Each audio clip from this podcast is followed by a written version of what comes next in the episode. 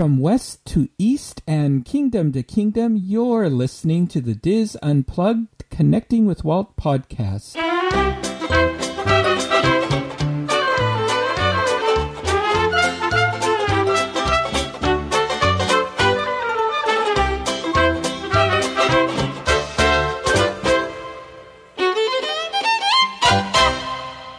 Connecting with Walt is brought to you by Dreams Unlimited Travel, experts at helping you plan the perfect Disney vacation.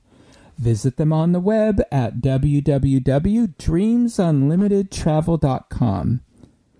Hello and welcome to lucky episode 13 of the Diz Unplugged Connecting with Walt podcast.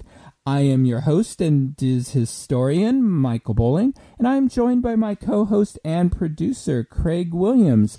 Craig, how are you this week? Oh, I'm great. How are you, Michael? Oh, I'm fine, thank you. Have you recovered from our trip out to Disneyland in the studios? Yeah, I've just about recovered at this point. So uh, mm-hmm. it's been a real whirlwind. Whirlwind. I can't say that if I tried six times over and over again. It's been a really hectic uh, week and a half since uh, since we've been home, and just been basically nonstop. But uh, I'm trying to make the best of everything, and so yeah, things have, these things have been weird, crazy weird. But how how's everything with you? Oh, fine. I'm still trying to unpack. Oh yeah, trying to get caught up on everything. Ah, but otherwise, it's it's been very nice. Good. So anyway, have you seen uh, what's the new film that's come out? Uh, Jungle Book. I haven't actually seen it yet at this point. I was going to go on Thursday night and then was too busy. And uh, mm-hmm. basically, that's been the story every single night since then. I just keep running out of time. I need at least like six or seven more hours in a day. Yes. So yes, to sleep. that I need. hey, that might not be bad either. Yeah. So anyway, yeah, I'm hoping we'll see it this weekend. Our daughter is visiting for a few days, so oh, very nice. I'm hoping to carve out some time. Uh, I'm very excited to see it. So I've heard good things, and I was I was very skeptical because I'm really getting tired of these remakes. Because you know they've announced Peter Pan. Um, I, I think they've announced one other one. I can't even remember what it is. Oh, so, oh yeah, and I mean obviously upcoming this year we still have Pete's Dragon. Um, yeah. Oh, have you seen the dragon? What do you think? I actually am okay with it. Mm-hmm. Um, you know, it, it's completely different. I I wouldn't want it to be the exact same Elliot. Otherwise, I, I don't think I, I don't think there's any way that it could translate well. And I mean that that was obviously their struggle whenever they were trying to do the design, adding in the pink. They said it just yeah. couldn't. It it wasn't working. So there's no point in trying to just to be a little bit more faithful to the original and kind of screw up that concept. So uh, I'm glad they just tried to make it their own, and I, I don't think it's going to take away from the movie at the end of the day because he looks a little bit different. Yeah, yeah, it'll be interesting to to see. And this one isn't a musical, right? Uh, Pete's Dragon. Yeah, I don't believe it's a musical. Yeah, um, yeah so I, that'll differentiate it.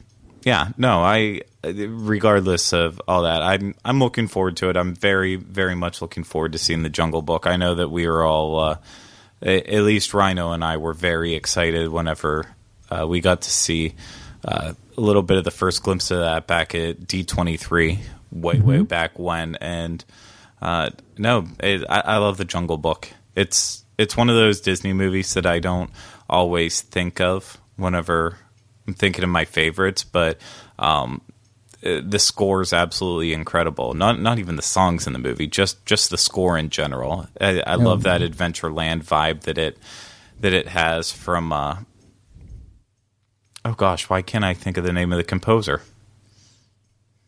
Oh, uh, you know, and I was just talking about him too. I feel completely stupid right now because he is like my favorite I'm gonna get it. As I really am just pulling it up in my iTunes. I know. Well, the, the thing is, I know I have it saved because I just did a, um, I just recorded a Disneyland podcast segment on Disney music. and so we George talked Bruns. about him. That's it, George Bruns. Yeah. Yeah, because he brought he brought jazz into uh, the soundtrack of Disney films. Yeah. because that's what I was I, I had mentioned that you know 101 Dalmatians, The Aristocats, and The Jungle Book. No, yeah, I I jazz. love love his work. It just it I don't know. He's basically my favorite composer of that era. Not that I have a lot of favorites from that era, but something about him I just I just like everything that he does. So, yeah, I'm very excited. Good. to see well, it. well, in in our lucky thirteen episode, and which is titled "Building a World Out of a Wilderness," we are going. Um, we're going back back in time to a different era, and you know, and that is the construction of um, of Walt Disney World, and uh, publicly. You know, Roy Disney had declared all projects would continue exactly as Walt had planned. You know, the Walt Disney Company had worked so hard to have the recent Florida legislation package passed, you know, with the goal of constructing Epcot the city. However, back in Burbank, all Epcot related research and development was halted. Um, Walt's gone, said Roy. Instead, it was decided that any ideas and components of Walt's Epcot would be incorporated into the whole resort. To appease the Florida state legislature and to justify the legislation they had passed, the Disney company would continue to search for corporate sponsors who would offer state of the art technology for the resort. Uh, there was, though, one Epcot related project that was allowed to continue, and, and we can still see a piece of it today, and that is the construction of the Progress City model Walt had initiated. Uh, however, the only reason the model was allowed to continue was because it had a sponsor, General Electric, because the model would be a part of the post show for Disneyland's version of the Carousel of Progress. The 115 foot wide model incorporated most of the elements of Walt's Epcot City, including its radial design, monorail and people mover transportation systems, and the covered city center with the towering hotel at the center. This model served as a second purpose uh, to keep Walt's dream of the city of the future alive and give Disney executives and Imagineers more time to determine how best to deal with it. Uh, the the first um, corporate sponsors uh, included Monsanto, uh, the industrial chemical, polystyrene, and synthetic fiber manufacturer, and they would develop new materials for use in the new resort. Um, Aerojet General Corporation uh, would install an innovative underground vacuum system to transport trash for sorting and disposal, and RCA would design the first 21st century information communication system for guests and cast members, integrating computer, telephone, automatic monitoring and control, mobile communications, television, and wideband into one system. U.S. Steel would partner with the Disney Company to construct the first Disney World hotels. A subsidiary of U.S. Steel, American Bridge, was promoting modular construction using this method. The building structures would be assembled by constructing and furnishing individual rooms in a factory, then stacking them next to or on top of one another. They reasoned this would increase energy and noise insulation since each room would have its own separate walls, floor, and ceiling. Also, this construction method was claimed to be faster and less expensive than traditional methods. So, do you know if it actually was faster and less expensive? I, I, from what I understand, it ended up not being Okay. faster and more expensive. And you know, the, there, there, there's also a couple of stories. The one is that you know they did this with the idea that then when they needed to refurbish a room, they could just slide it out. Exactly. But I've since heard another story that that was never the intention because when they put those rooms in, the, you know, they they all they were different sizes and sort of configurations because of the the slantness, you know, the, the configuration of the hotel itself. So when they went in, they locked in. Yeah. And Well- that was it. They were not coming out ever again. When you have to figure with any building, it's going to start settling over time too, and that would make something like this very, very difficult. But Yeah. The interesting thing is there's a project going on in our town. I don't know what it is. I suspect it's a um, like a motor inn because it's next to another motor inn, and it appears they are building the rooms modularly oh, because they're building them. Because I went, I drove by it yesterday because I was trying to figure out what is going on over there, and they they they are literally stacking these rooms, these long rooms, Huh. and uh, and some are next to each other, some are on top of each other, and and then they're building a frame.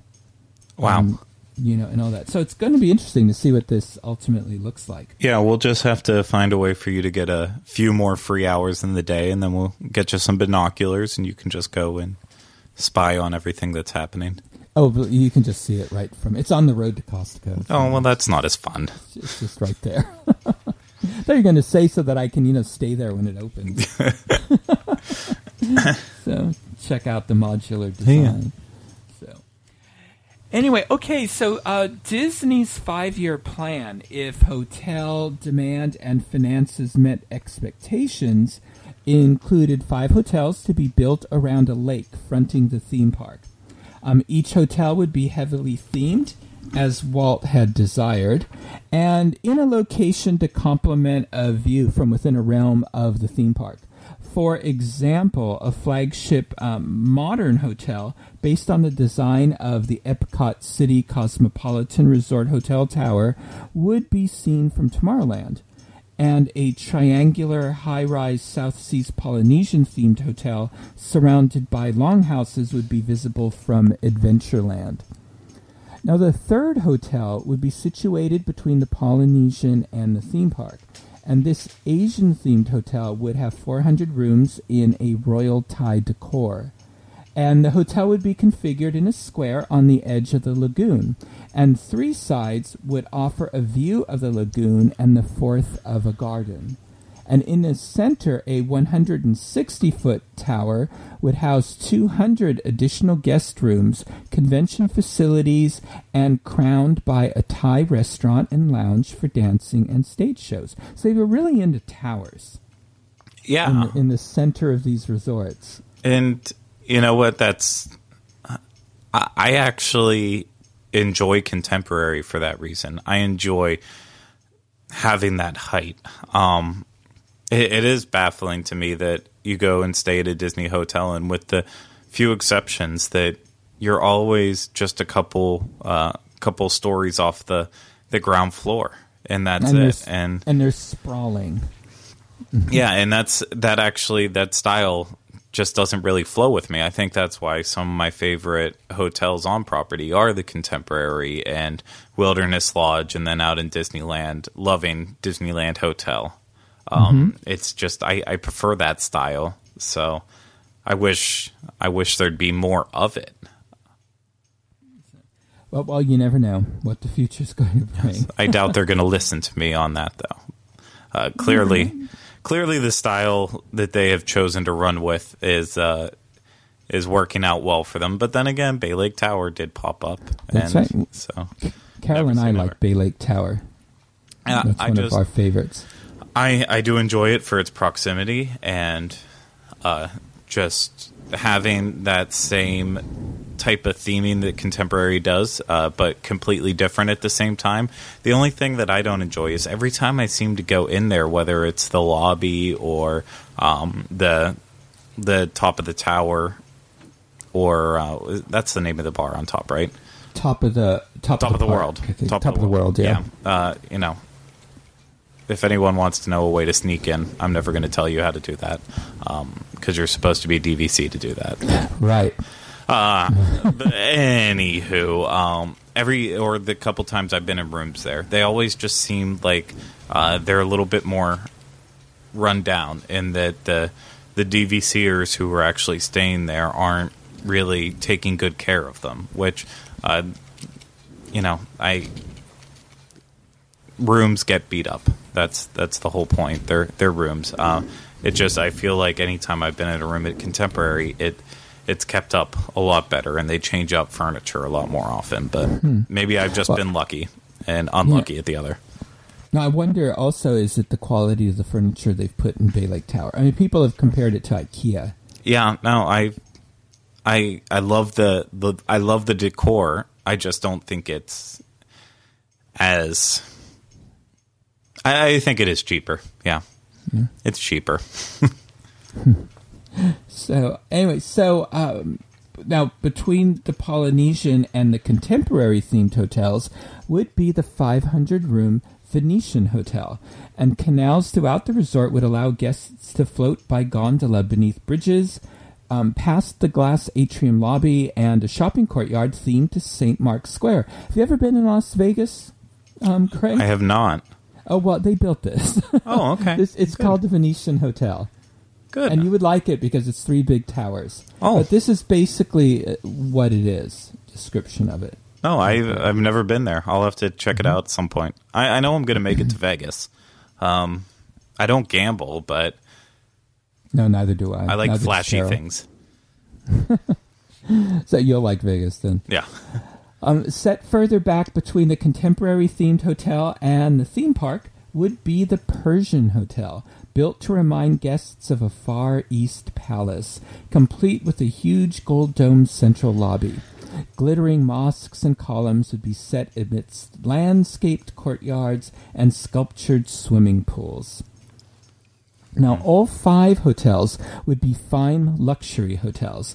The Old West themed campground would offer accommodations for families on budgets in the woods surrounding Bay Lake. So, I've never asked you this question before because we've never talked about it, but of the hotels that did not open up around that area, which one would you be most excited uh, if they would have all opened up? Which one do you think you would have loved the most?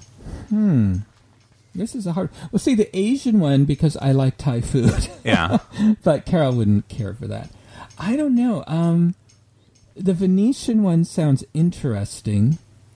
Uh, maybe the Persian one, although today it might not hold up well. Yeah, I, I think the Persian one just because it's so it's not Western. Exactly. That that's me too. The Persian one, uh, something about that speaks to me. I feel like it has the. It, it would have had a chance to be just really unique and can completely different. Uh, Not not that Thai or um, Venetian would be normal by any standards, but but with Thai, I I don't I don't know. I don't know enough about Thailand to honestly speak on how that would actually end up being. So, but yeah, I don't know, but um, yeah, I, I I like that it would transport you Yeah. to a different place, and then of course they could theme it to Aladdin oh yeah, now yeah, if it still existed. exactly. So, but but now construction began in April 1969, and the first task for the Reedy Creek Improvement District was to drain areas of swampland for construction without damaging the environment. So, over 50 miles of canals and levees were constructed on property to control water levels without losing the supply. So, water control structures such as the French designed AMIL Gate would keep water levels under control by automatically floating open when water reached certain peaks and close when peaks subside. Um, they require no electricity or human monitoring and greatly reduce the risk of flooding or drought. And when you think about it, these canals were the first themed illusion built on the property because they were constructed to curve through the natural landscape so as to appear as streams that had always been there um, to avoid looking artificial. Now, once there was a way to control and drain the land areas needed for construction, Imagineers in Florida and California initiated multiple projects simultaneously. The Disney executives wanted the resort built in two years for a 1971 opening date. An outside group of engineers was hired to oversee construction, but they reported it would take at least five years to complete the project. So, just as Walt did when building Disneyland, the Disney executives decided to use their own people to construct the resort. so that the, that outside group was uh, dismissed. Mm. So Bay Lake at the time was the only natural body of water on the property. And it was also one of the first areas of property Walt purchased, along with an island in its center. In the early planning stages, designers decided to build a man made lagoon adjacent to it. So Bay Lake would offer plenty of space for water recreation, and the lagoon would complement the setting of the planned South Seas Polynesian resort. Now, Bay Lake was first drained with pumps and its bottom layer of muck scooped out. And next to it, over 7 million cubic yards of earth were dug up for the lagoon. And this earth was used as a foundation for the theme park. Now, white sand found underneath all the muck was used to line the four and a half miles of beach around the newly created Seven Seas Lagoon. Bay Lake and the 172 acre lagoon were then refilled with water from the surrounding wetland and stocked with more than 70,000 fish. Now, the concepts for Walt's Epcot City were used to construct a self sufficient resort by building its own energy plants, uh, maintenance shops, food center, and laundry to handle the needs of cast members and guests. So miles of sewage, water, and electrical lines and pipes were laid out, paving the way for future utility plans. Now, the theme park and resort's utility systems were constructed with advanced technology to supply electricity and hot water for heating and cooling. And a wastewater treatment plant was built to treat effluent and direct it to a nearby tree farm and golf courses. A state of the art computer system was installed in the central energy plant to monitor and control the distribution of power across the property. And another monitoring system was installed to detect smoke, fire, floods, or unusual water flow. Most of the support facilities were built north of the theme park. So Central Shops was built to serve as the center for fabrication for everything from trash cans uh, to ride vehicles to signs and ornamental iron and woodwork in and around the theme buildings. It was divided into several departments the machine shop, metal shop, maintenance services, electrical, plumbing, and air conditioning, staff shop, mill shop, and paint shop. Built next to Central Shops was a dry dock for building and servicing Disney World watercraft. You never really stopped to think that of all of that that had to be built Yeah. before they could really even start the theme park. Oh, uh, that's a very good point. I mean, it's this stuff just doesn't come up from the from nowhere. Yeah. well, the, but all these buildings did, but then the stuff that happens inside the buildings doesn't come from nowhere. Right, right. Now, now there was no food distribution center in Central Florida um, area large enough to support the volume of the resorts and the theme park's guests. So the Disney company built its own. Um, almost all food was shipped there before going out to various locations on property. It had its own bakery for breads and pastry items, uh, a main kitchen for preparing soups and sauces, produce, meat, pizza, sandwiches, and salads. A quality control kitchen allowed chefs to keep recipes consistent throughout property and evaluate menu items going in and coming off the line. The world's largest working wardrobe with offices in the park and separate hotels was organized to create and perform maintenance on cast member and audio animatronic figure costumes. To clean all those costumes, the world's largest laundry facility was constructed. Um, besides cleaning costumes, it would launder resort towels, sheets, and napkins handled by cast members and guests.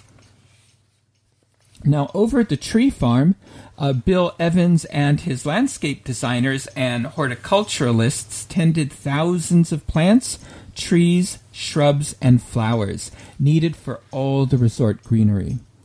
The original inventory of trees numbered more than 8,000. Some exotic plant life came from as far away as Asia, Australia, the Pacific Islands, and Africa. Many species required three years of acclimation to Florida soil before being transplanted on stage. Wow. Also, about 1,500 existing trees growing in areas destined for development were moved and transplanted in other locations. So the tree farm was actually one of the very first things started because it, it took so long for some of these plants to acclimate and become established. Yeah, I wonder how many of uh, any of the plant. Obviously, the trees would hopefully continue to thrive and grow with plants. Who knows? But I wonder how many are still around from from that opening time. How many of them died out in terms of the exotic ones? Yeah, yeah. Well, like the Jungle Cruise, unlike Disneyland's, they could use real, real, you know, trees and shrubs and Yeah, and and, and greenery, whereas Disneyland's is a mix of real and created. except in my mind, it's all real. Mm-hmm. so are the animals. That's right. Yep. So now monorail beams made of concrete with a special polystyrene core to lighten their weight came by rail from the state of Washington. The monorail trains were constructed in Martin Marietta's missile plant's large machine shops just up the road from the Disney property. Um, plans called for two monorail tracks to circle the Seven Seas Lagoon. One would travel straight to the theme park from the main parking lot, and the other stopping at the resort hotels around the lagoon. Um, future plans called for beams to extend all the way to Lake Buena Vista, where the Disney Village Resort was under development. And this monorail route never made it past the planning stages. That, that would have definitely changed uh, sort of the, the resort. Oh, absolutely. Um, I mean, that's why, as Walt Disney World fans, we still wish today that monorail could be expanded and start going further and further around property. Uh, the addition of more monorails would just literally set it apart from anywhere else in the world. And I mean, it just costs way too much money to do that. It's a shame. Yeah, unfortunately. They, they need they need a corporate sponsor. They need Donald Trump. They have enough it. money to do it. It's just they'd rather do other things with it. Mm-hmm. So, That's right. now, antique steam trains had been purchased in Mexico and brought to Tampa for complete rebuilding, supervised by Walt's old model train helper, Earl Vilmer. And Vilmer tore down each of the 43 year old engines and used them as molds and patterns to make all new parts. There were no telephone lines or telephone system on the property before it was purchased. So the Disney company formed a partnership with the Florida Telephone Company to create a completely new state of the art telephone system. Vista United Telecommunications was designed to serve resort, park, and administration telephones and to transmit computer data and video signals throughout the property. It became the first totally electronic telephone system using underground cable instead of standard poles with overhead lines. And it would be the first to use a fiber optic system commercially and the first in Florida to use the 911 or 911 emergency system. Although the Walt Disney Company had experience building one theme park, building Disney World was a completely different experience than building Disneyland. For instance, the sites for each theme park were completely different. Disneyland was built on compact, flat, sandy dry site that was cleared by bulldozing orchards. Disney World was sprawling, honeycombed with streams, canals, lakes, swamps with deeply rooted plants that had to be dug up and cleared. The water table was four feet beneath ground level, and as a result, the base of the Magic Kingdom had to be raised 16 feet to accommodate the underground service facilities and offices that had always been a part of Walt's plan. On the foundation where the theme park was to be built, a network of warehouse sized rooms, hallways, and office space was built, then covered with more dirt. This nine acre tunnel system called utilidors would form a support basement. And these utilidors were designed to provide easy behind the scenes access to utility systems, offices, and storage areas, and also backstage passage to cast member work locations. Mm-hmm. One of the first major decisions was where to place the theme park. Roy's boys, the accountants, argued for building the park where it would be the most visible near the intersection of two highways at the front of the property. The accountant's proposal would have saved the company time and millions of dollars since much of the wilderness would not have to be cleared in this phase of the project. This would save money only in the short term. But from the beginning, Walt wanted the theme park at the back of the property to entice visitors to travel through any development on the property. This would save money in the long term, and Roy went with Walt's plan. And it was a smart idea. Absolutely. So, I, I mean, I hate having to drive all the way back to the very, very far end, but uh, that could just be changed by living north of property and coming in the back way. Or, or live at Golden Oaks. I mean, you and you and Kylie are house hunting. Oh yeah, you know, and it just so happens that three million is our budget. So. Well, there you go. Yeah. and for just a little more, you could probably live in Cinderella Castle to make it much more convenient. I know, right? Mm-hmm. That would that would be the ideal dream. Uh, except I, I, I wish they would get some better dining inside the castle if we are going to have to put up residence there. But hey, you can't have everything. Well, you know, if you can afford to live in the castle, you can have your um, your handmaidens and manservants go out and get you your food True. from anywhere. True. I will be having Casey's Corners hot dogs every single day. That's right. I like those miniature corn dogs. so, as, as the land um, preparation neared completion and construction began, uh, Disney executives confronted another obstacle staying on schedule. Unlike California, Florida was a right to work state, uh, and where, where union membership was optional. All building trades were fragmented, and Florida had no acknowledged labor organizations, which meant Disney had no one to negotiate with between and within the trades. In a project as large and complex as Disney World, it was unclear which trade had the right to perform certain types of work. For example, could a carpenter move pipes out of his way to complete a job, or did he have to wait for a plumber to move the pipes? And consequently, could the plumber pound a nail to secure a hose, or did he have to call in a carpenter? During the site preparation, dragline operators walked off the job due to a jurisdictional dispute and picketed the property for several days.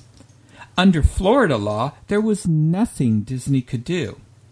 Bonar Dyer, Disney's corporate head of industrial relations, demanded all Florida unions be pulled together and sent a team of lawyers to Washington, D.C. to work out an agreement with the AFL CIO and the Teamsters to guarantee unions scale wages, benefits, and working conditions.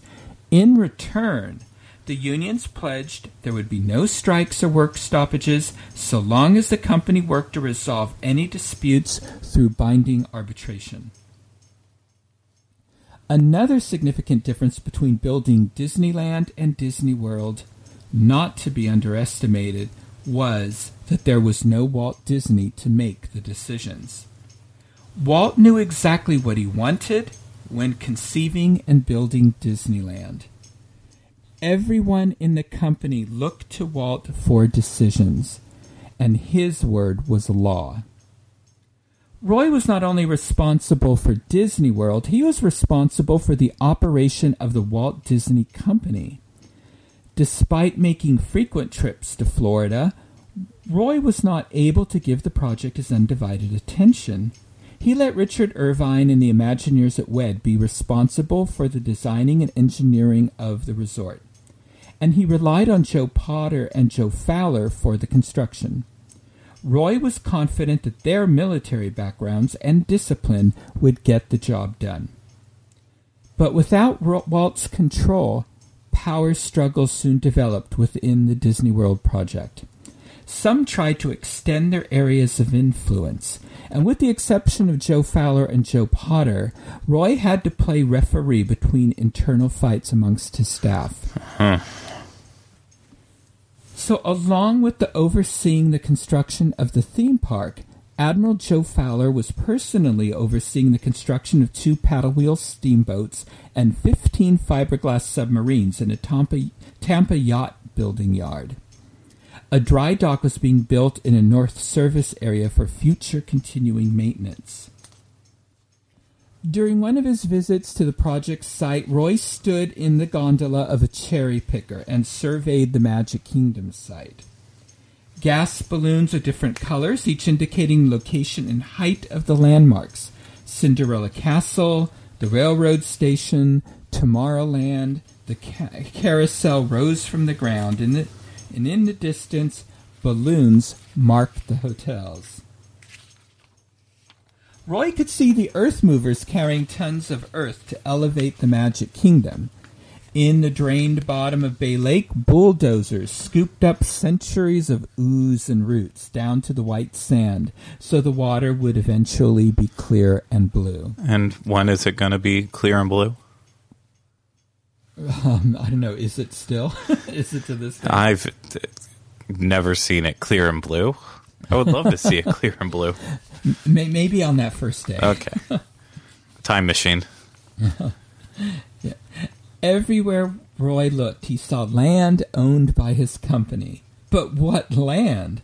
Land covered by barren dunes of white sand, blackwater swamps tangled with roots and decaying trees, and a few groves of palmettos and pines. In a later meeting with his top executives, Roy Disney said, We're all mad. This is totally crazy. We've got $90 million in this project and we don't have a single thing above ground. Roy became increasingly distressed by the ever escalating costs of the resort. Now, it's well known that all major Disney projects went far beyond their original estimates. Jack Lindquist once surmised that Walt studied the estimates of projects and submitted a more realistic budget estimate to Roy, which softened the blow of the final cost. Now the estimates came directly to Roy, and he was furious when they doubled and tripled. In an interview with Bob Thomas, Jack Lindquist said, Without Roy, Walt Disney World wouldn't have happened. It was not just Roy saying, Go ahead, build it.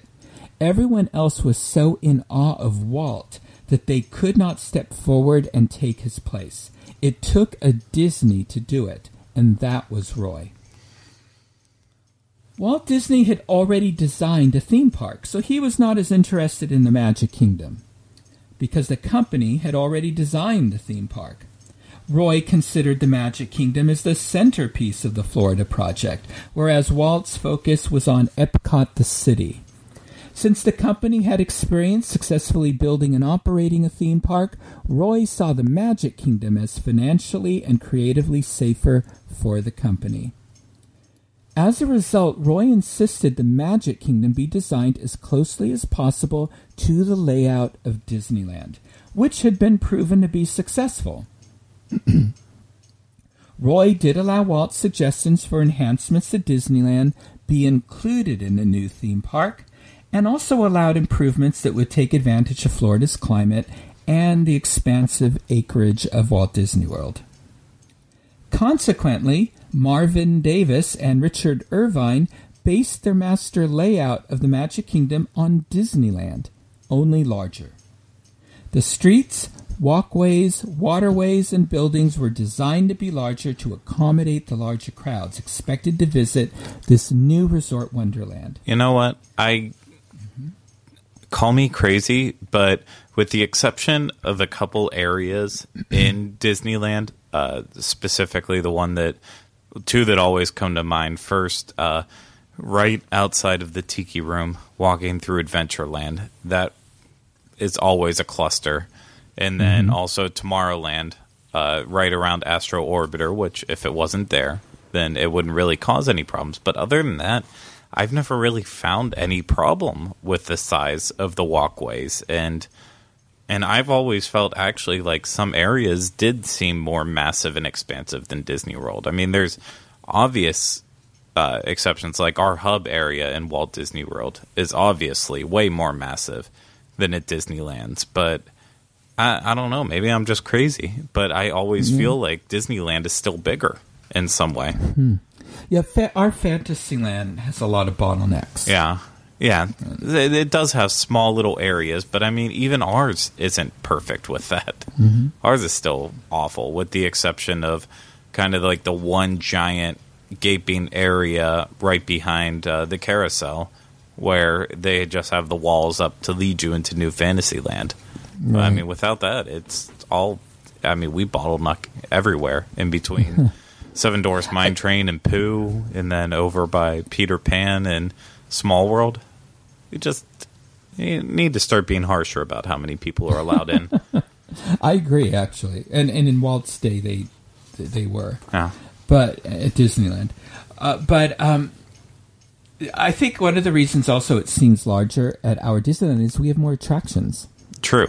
than the Magic Yeah. Kingdom. And if we took out a lot of those, then there would be all this space for extra walking. That's right. But you know, Disneyland has had sixty years to add attractions, so you know, that's that's one of the reasons. Yeah, and I feel like I feel like in our history at Walt Disney World, we've had you know, we're getting closer and closer to 50 years now, and all we do is keep really taking out old ones and replacing it with something new and technologically better. But sometimes always not a better story. So, Yeah. Well, we we have the same challenge at Disneyland. I mean, you know, we're, we're a lot of times we're confronted with um, if we want something new, you know, something old has to go.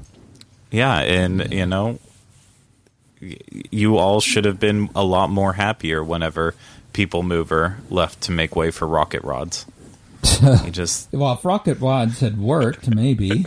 Like if it had been, if its budget hadn't been slashed, yeah. and if Cal OSHA wasn't nosing around as much. I, But anyway, but then that's a political discussion for another show. exactly.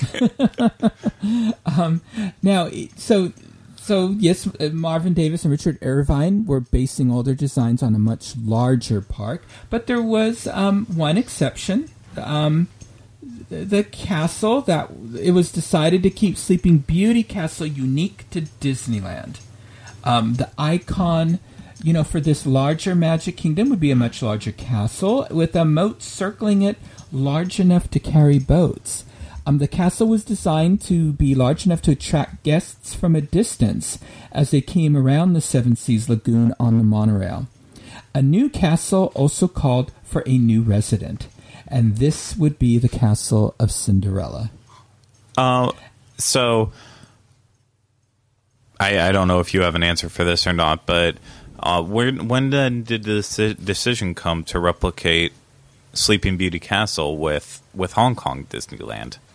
Was this just something you know done at the time? Do you know anything about it?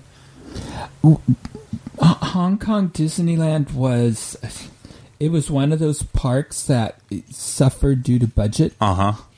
and uh, and the interesting thing is is that in talking with a friend uh, who has knowledge of some of this you know we went through our huge uh, you know reimagining of fantasyland Yeah. you know in the 80s one of the plans that tony baxter wanted to do was tear down our sleeping beauty castle and make it 25% larger so that the interior could be utilized more effectively without um, and, and it would still be in keeping with walt's you know co- concept that it would not dwarf main street usa Yeah. it- and and it would not and, and it would still be visible it, would st- it would not be visible outside of the berm Huh. because Walt wanted that reveal when you were on Main Street. He didn't want it from outside the park, but uh, that that didn't happen. And Tony, and, and uh, when I heard this, I thought that there would be no way they'd never get away with it. But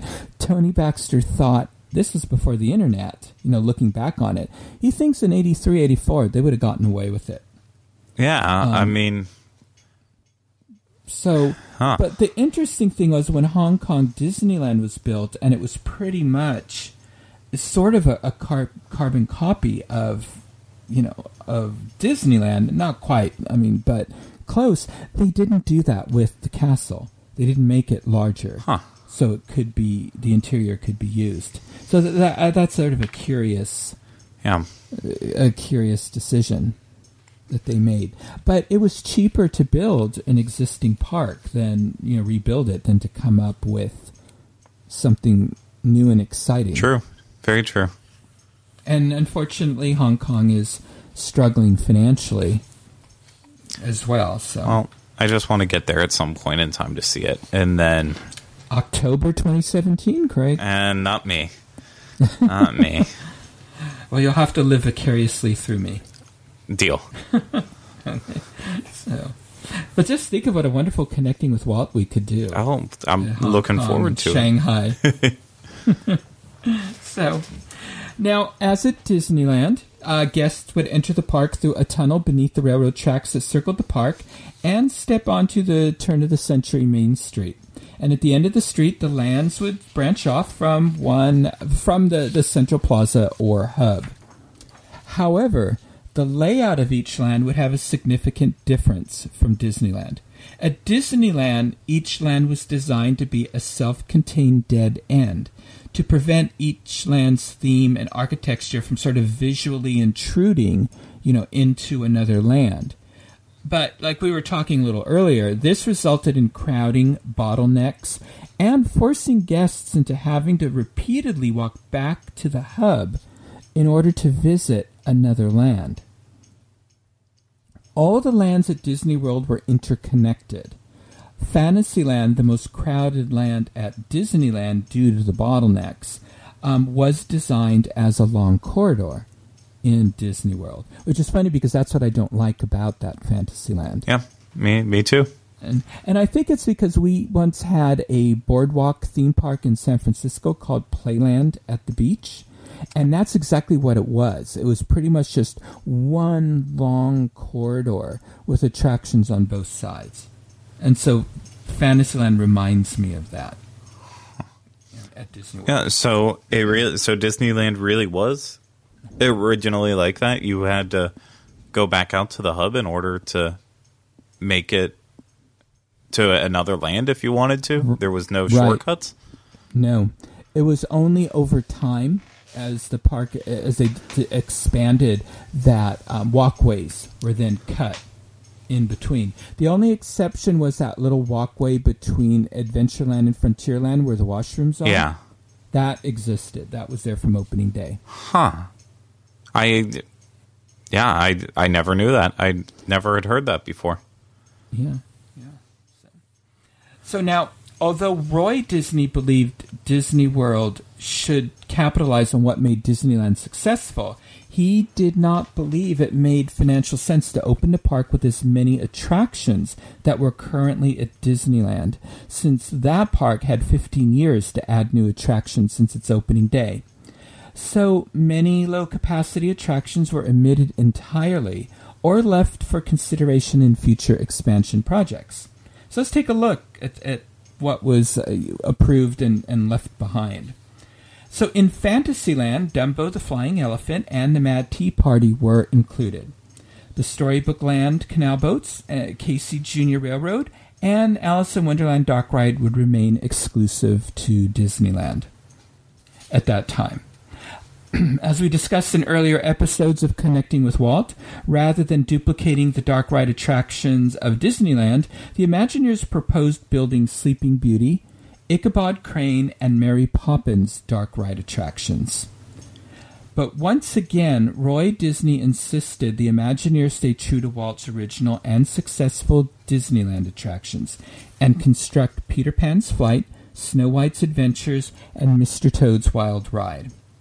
However, the Imagineers did manage to make these attractions somewhat unique from their Disneyland originals.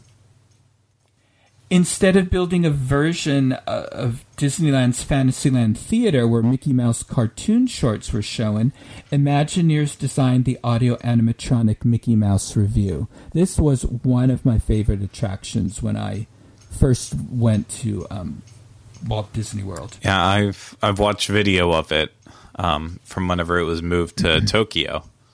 Mm-hmm. But And when Car- when Carol and I visited Tokyo Disneyland Disney Sea, yeah, I got to see the Mickey Mouse Revue there as well. very cool. No, I uh, just seen seen video of it. I'm so upset that I've never seen it in person and will never see it in person.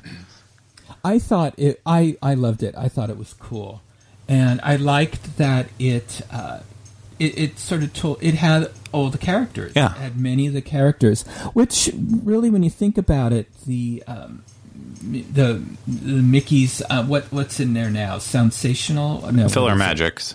Philharmagic. I, I get all these funny names confused between the parks. That's sort of that is.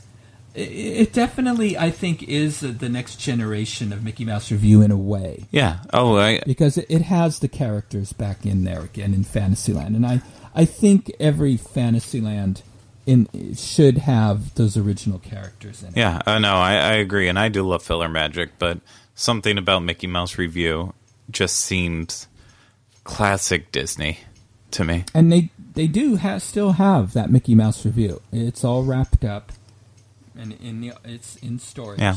Because I was always hoping they'd get rid of Muppets over at California Adventure and and have the next generation of the Mickey Mouse Revue. In there. Yeah. That would be a wonderful little fit. One day, maybe one day. Yeah, probably not. um, in Disneyland, um, It's a Small World wasn't relocated from the New York World's Fair until 1966, and it had to be built a distance away from the center of Fantasyland. Um, in Disney World, it was constructed as a standard Fantasyland dark ride attraction. Now, unlike Disneyland, where space was at a premium and in, attractions had to be installed wherever space allowed, which sometimes compromised the theming of a land, Marvin Davis and Richard Irvine could place attractions where they w- made the most sense thematically. So, for example, uh, the submarine voyage could be placed in Fantasyland rather than Tomorrowland and reimagined as 20,000 Leagues Under the Sea. Um, the same for Utopia, which was rethemed as an International Grand Prix raceway and also placed in Fantasyland rather than Tomorrowland. A site for the Matterhorn bobsleds was selected in Fantasyland for future expansion. I wonder what's there today I, in that space. I mean, I wish it was Matterhorn. Mm-hmm.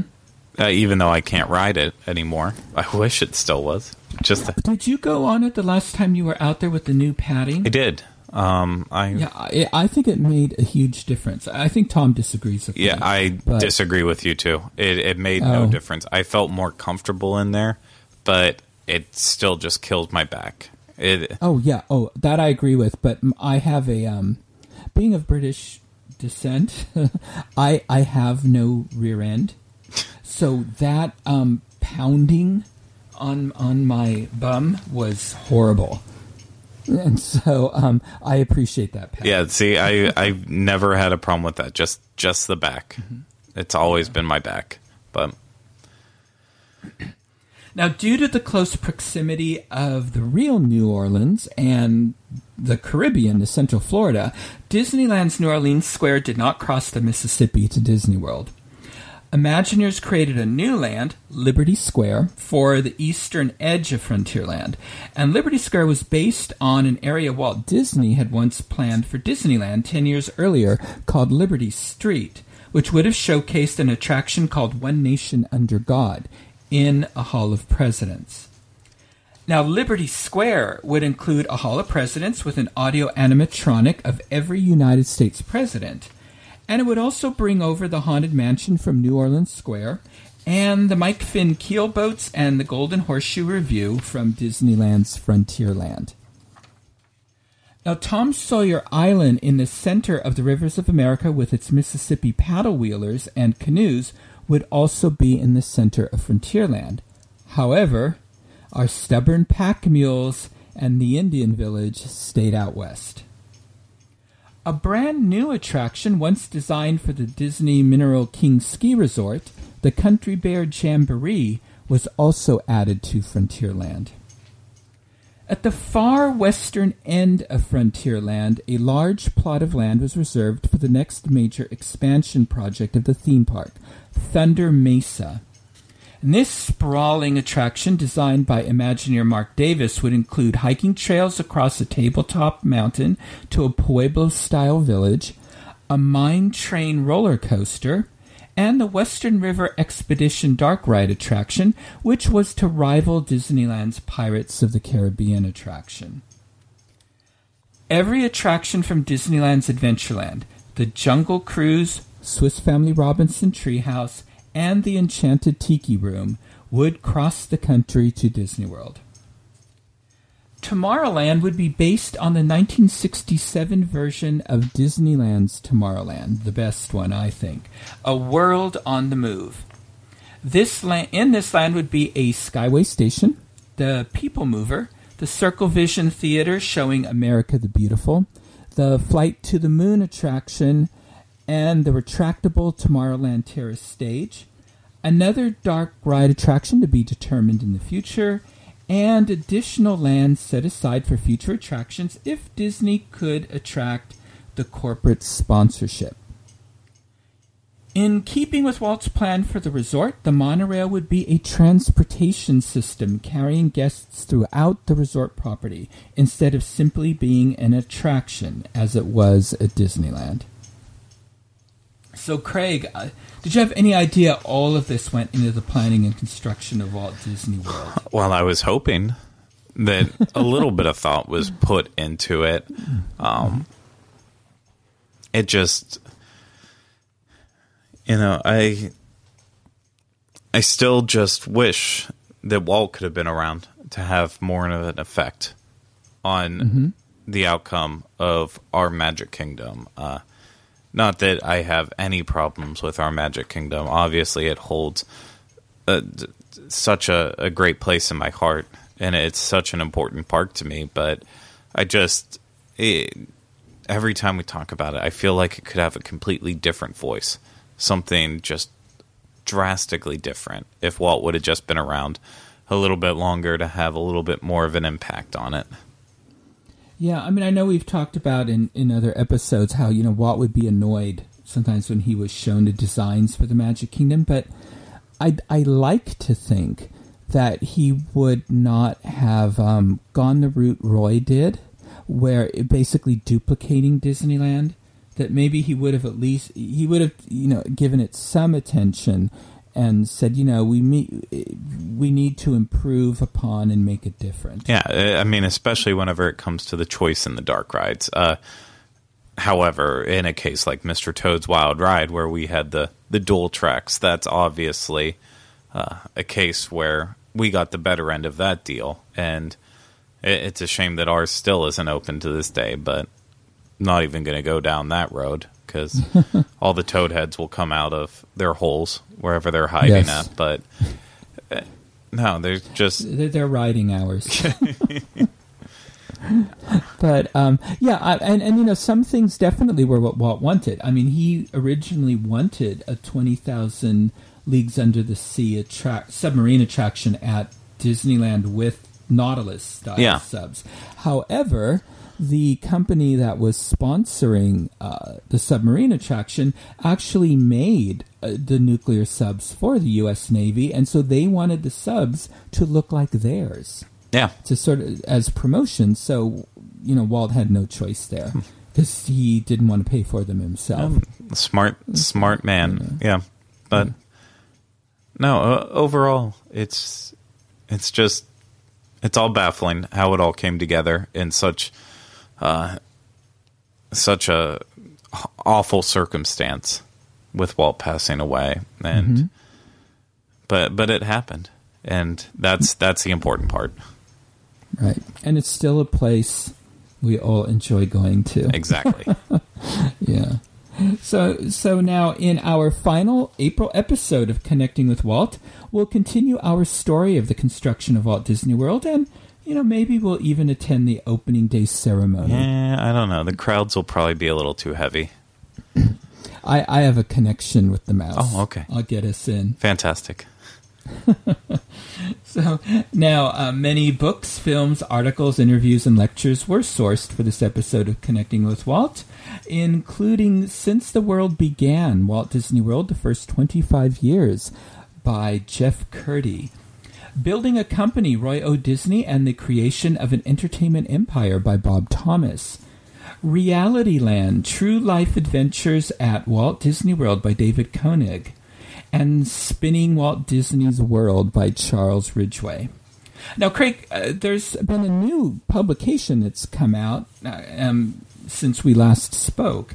Um, have you seen the new Life magazine commemorative on Walt Disney from Mickey to the Magic Kingdom that was released on April 15th? I actually saw on Twitter one of my uh, one of my Twitter friends posted pictures of it, and inside I haven't had a chance to make it out to a store that sells the magazine yet to to pick it up on my own. I heard it is costly; it's like fifteen dollars, but worth every penny. So But but it's also not like a, a standard Life magazine. It's one of those big ones that they do on Princess Diana Yeah. every other year. I mean that kind of size. Yeah. So, but um, but what I've excuse me um I've you know you can also get it on Amazon and I we will have a link to that in our show notes. And I think you save like a dollar forty or something if you're a Prime member. oh really? Okay, And, um, yeah. I need to. And I ordered, I ordered several. I wish you would have told me before we started recording. I'd already have it ordered. Oh, I'm sorry. I sent you the link. Did you? I did. It's somewhere, somewhere hidden on- in my look on- email. look, no, no. Look on Facebook. Oh, on Facebook. That's why. Messages. I'm awful with Facebook. So anyway, well, there's all kinds of stuff there for you.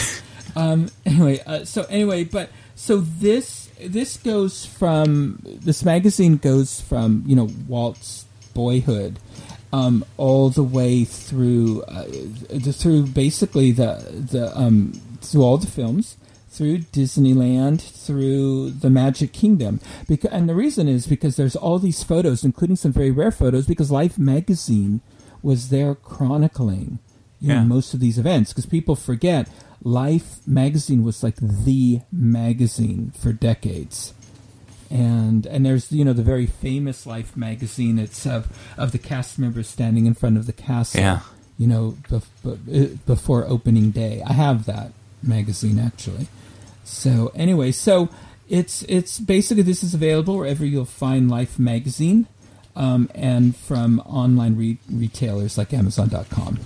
So anyway, so that's it. So Craig, until our next episode, where can our listeners hear more from you? You can find me on the Universal and Disney World editions of the Dis Unplugged. Uh,